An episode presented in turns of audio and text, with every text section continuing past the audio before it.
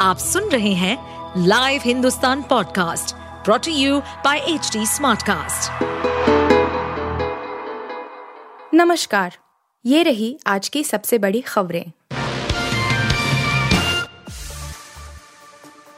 विपक्षी नेताओं द्वारा हैकिंग को लेकर किए गए दावे पर एप्पल की तरफ़ से प्रतिक्रिया आई है। फ़ोन निर्माता कंपनी ने कहा है कि वह किसी राज्य प्रायोजित हैकर की बात नहीं कर सकती है। कंपनी ने यह भी कहा है कि ऐसा संभव है कि एप्पल की कुछ थ्रेट नोटिफिकेशंस झूठी चेतावनी भी हो सकती है। गौरतलब है कि विपक्ष के कुछ नेताओं, कांग्रेस शशि थरूर, शिवसेना यूबीटी की प्रियंका चतुर्वेदी और एआईएमआईएम के अजदुद्दीन ओवैसी समेत कई अन्य सांसदों ने फ़ोन हैक किए जाने के दावे किए हैं। एप्पल के टेक्निकल सपोर्ट पेज की तरफ़ से इस बारे में एक संक्षिप्त बयान जारी किया गया। इसमें बताया कि सरकार प्रायोजित हैकर्स को पूरी तरह से सपोर्ट रहता है। इसके अलावा उनके कामकाज का तरीका भी सोफिस्टिकेटेड होता।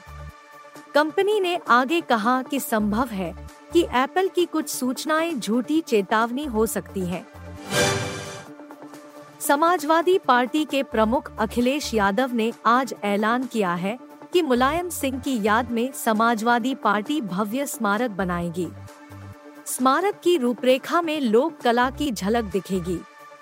मुलायम सिंह की सादगी और उनके राजनीतिक जीवन को स्मारक में दर्शाया जाएगा। 22 नवंबर को सैफई में स्मारक का शिलान्यास किया जाएगा।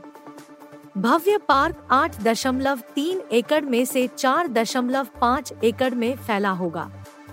अखिलेश यादव ने बताया कि स्मारक की बनावट ज़मीन से जुड़े हुए भारत के गौरव महान राजनेता मुलायम की सादगी और गुणवत्ता की झलक देखने को मिलेगी।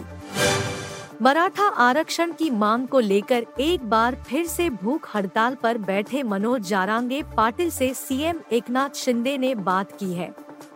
मंगलवार को सीएम ने मनोज पाटिल को फ़ोन लगाया और उन्हें बताया कि सरकार मराठा कोटे को लेकर क्या कदम उठा रही है। उन्होंने मांग की कि वह भूख हड़ताल खत्म कर दे और जल्दी ही इस बारे में फैसला लिया जाएगा। माना जा रहा है कि आज कैबिनेट मीटिंग के दौरान एकनाथ शिंदे सरकार मराठा कोटे को लेकर कोई बड़ा फैसला ले सकती है।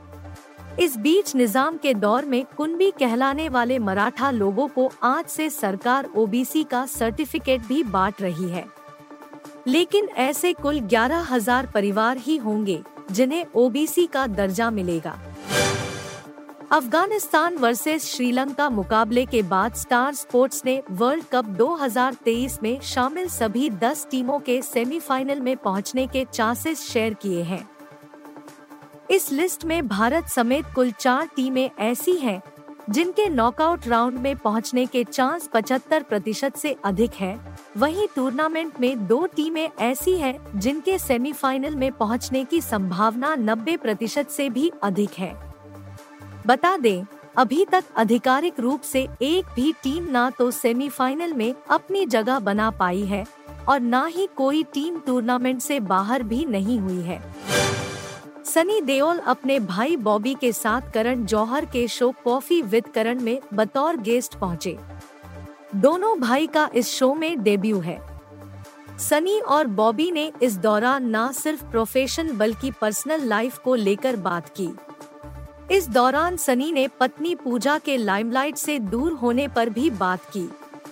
इसके अलावा उन्होंने बताया कि आखिर क्यों वह बार बार विदेश जाते रहते हैं? और भारत में नहीं घूमते। सनी कहते हैं, हम सब अपने आप में एक जैसे हैं। हम सबको ज़्यादा बड़े इवेंट्स में जाना, ओवर लाइमलाइट में रहना पसंद नहीं। हम दोस्तों के घर जाना पसंद करते और पार्टी करते भी हैं तो सिर्फ़ अपने करीबी लोगों के साथ। आप सुन रहे थे हिंदुस्तान का डेली न्यूज़ रैप, जो एच टी स्मार्ट कास्ट की एक बीटा संस्करण का हिस्सा है।